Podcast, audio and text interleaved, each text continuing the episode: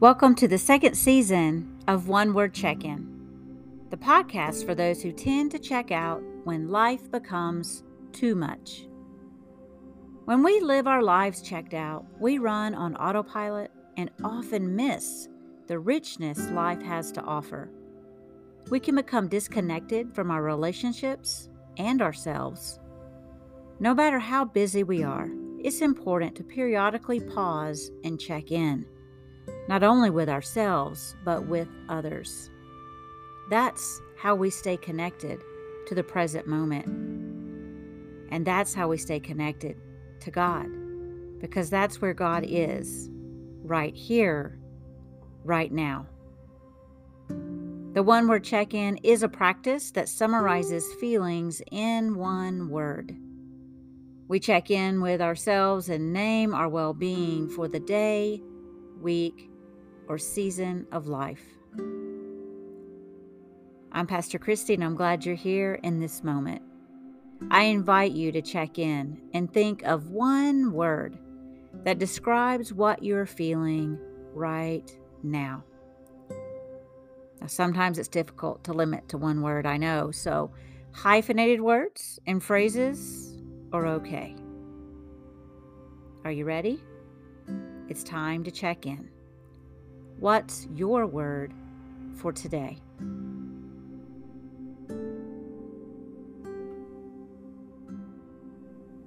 I will now share a short reflection centered on one word that can be used in meditation and self reflection throughout your week. The word is taken from Scripture in which I will read before the reflection. I invite you to listen to the scripture for the word, phrase, or image that draws your attention. Now, this podcast coincides with Exploring Scripture, a community that practices Lectio Divina together. If you'd like more info about Exploring Scripture, you can find us on Facebook, Instagram, and on our website, foothillsumc.org. Get comfortable and open yourself to the word that God has for you today.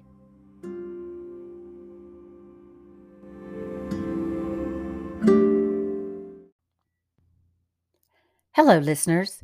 Welcome to the second week of Lent. Before we get to our scripture of John 3 1 through 17, I will tell you a little bit about the passage. This passage is about Nicodemus's encounter with Jesus. We learn from the passage that Nicodemus is a teacher, but that is a really humble way of describing him. The expositor's Bible commentary said this Nicodemus is introduced as a man of the upper class, conservative in his beliefs, and definitely interested in Jesus' teaching. As a Pharisee, he belonged to the strict religious sect of Judaism in contrast to the Sadducees, who were less rigid in their beliefs and were more politically minded. As a member of the ruling council or Sanhedrin, he was sensitive to the prevailing doctrinal trends of the time. His interest in Jesus had been prompted by the miracles he had witnessed, and he came for an interview to obtain more information. His approach shows that he was cautious, open minded, and ready to receive a new revelation from God if he was sure of its genuineness. Part of that last statement sums it up when thinking about encounters. Nicodemus was incredibly smart and educated, yet he was open minded and ready to receive a new revelation from God. Despite his education and status, he had questions. He asked them, and Jesus answered them. It's a pretty straightforward encounter, but it is exactly what Nicodemus needed to be a follower. I invite you to begin our practice of Lectio Divina together, but first let us begin centering ourselves with a breath prayer. You may inhale, saying, The wind blows, and exhale, saying, where it chooses.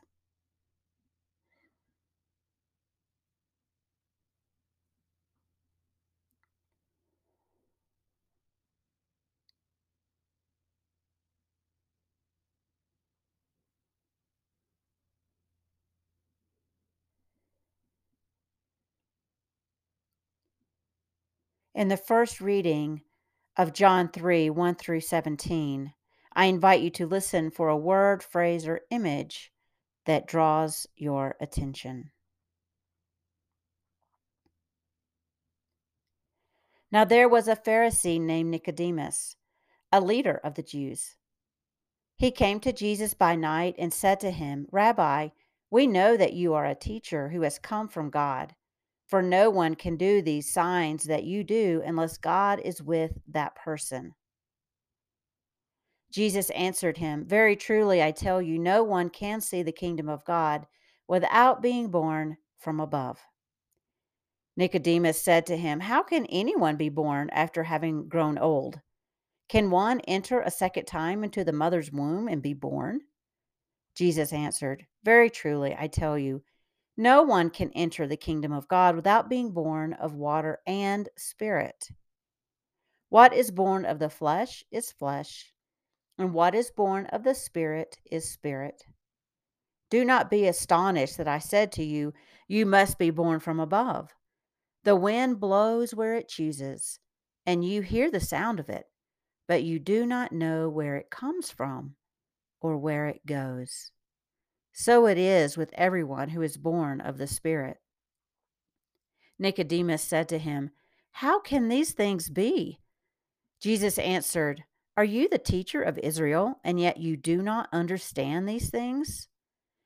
Very truly, I tell you, we speak of what we know and testify to what we have seen, yet you do not receive our testimony.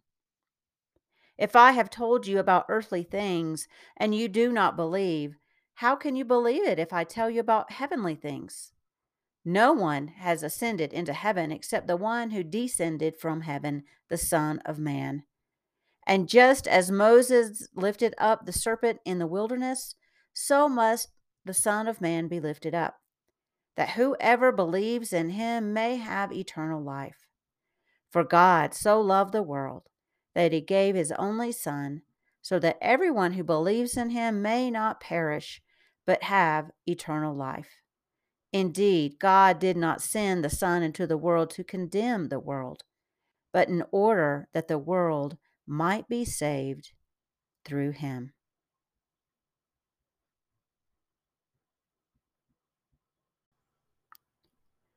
I invite you to pause the podcast and reflect in silence for, mm, I don't know, two to five minutes and reflect on the word, phrase, or image that drew your attention. After that time of silence, I invite you to read the passage again, perhaps in a different translation. And so I will read it again in the message translation.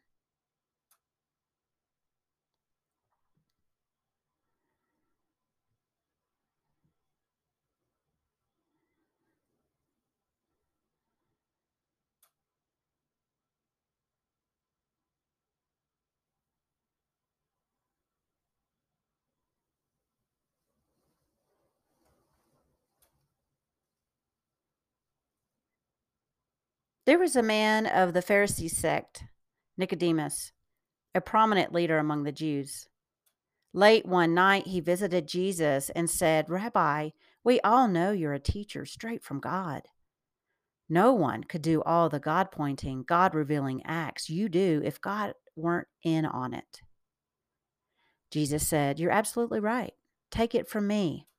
Unless a person is born from above, it's not possible to see what I'm pointing to to God's kingdom.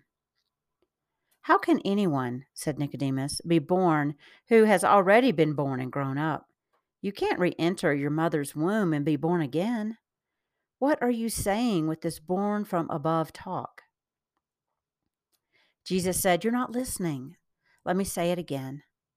Unless a person submits to this original creation, the wind hovering over the water creation, the invisible moving the visible, a baptism into a new life. It's not possible to enter God's kingdom. When you look at a baby, it's just that a body you can look at and touch. But the person who takes shape within is formed by something you can't see and touch, the Spirit, and becomes a living spirit. So don't be so surprised when I tell you that you have to be born from above, out of this world, so to speak. You know well enough how the wind blows this way and that. You hear it rustling through trees, but you have no idea where it comes from or where it's headed next. That's the way it is with everyone born from above by the wind of God, the Spirit of God. Nicodemus asked, What do you mean by this? How does this happen? Jesus said, You're a respected teacher of Israel and you don't know these basics? Listen carefully. I'm speaking sober truth to you.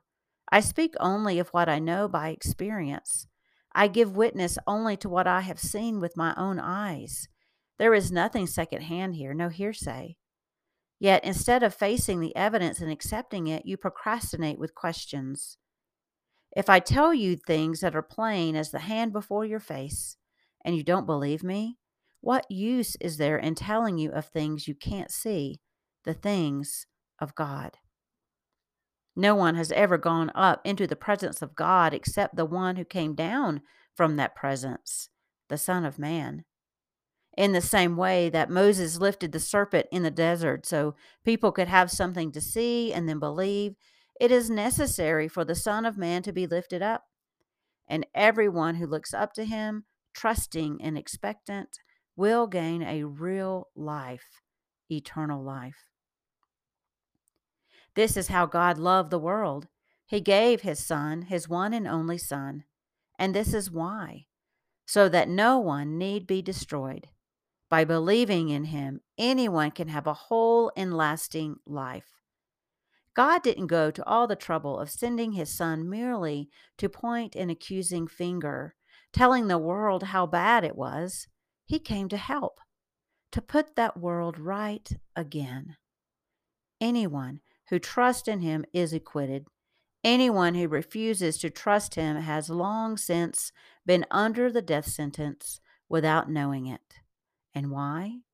Because of that person's failure to believe and the one of a kind Son of God when introduced to him.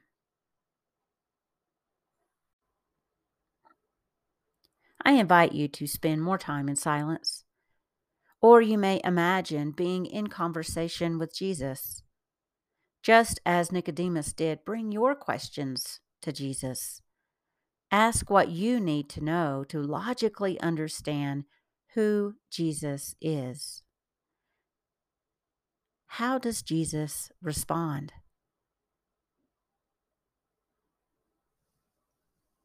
I will close this podcast now in a prayer. Thank you, Jesus, for being available to us so we can bring our questions to you.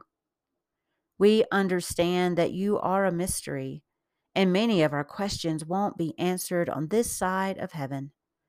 But there are some things we need to logically understand.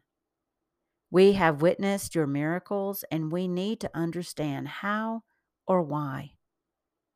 You tell us that we must be born of the water and the Spirit to understand. Help us to be born of the Spirit so we can understand. Open our minds and our hearts to receive this gift of the Holy Spirit so we can know and understand. Help us to trust in this gift and to trust where the Spirit takes us. Amen.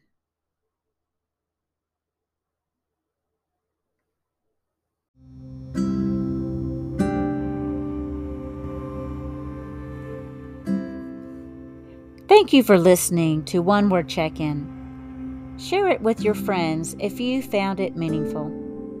May God's grace and peace surround you this day.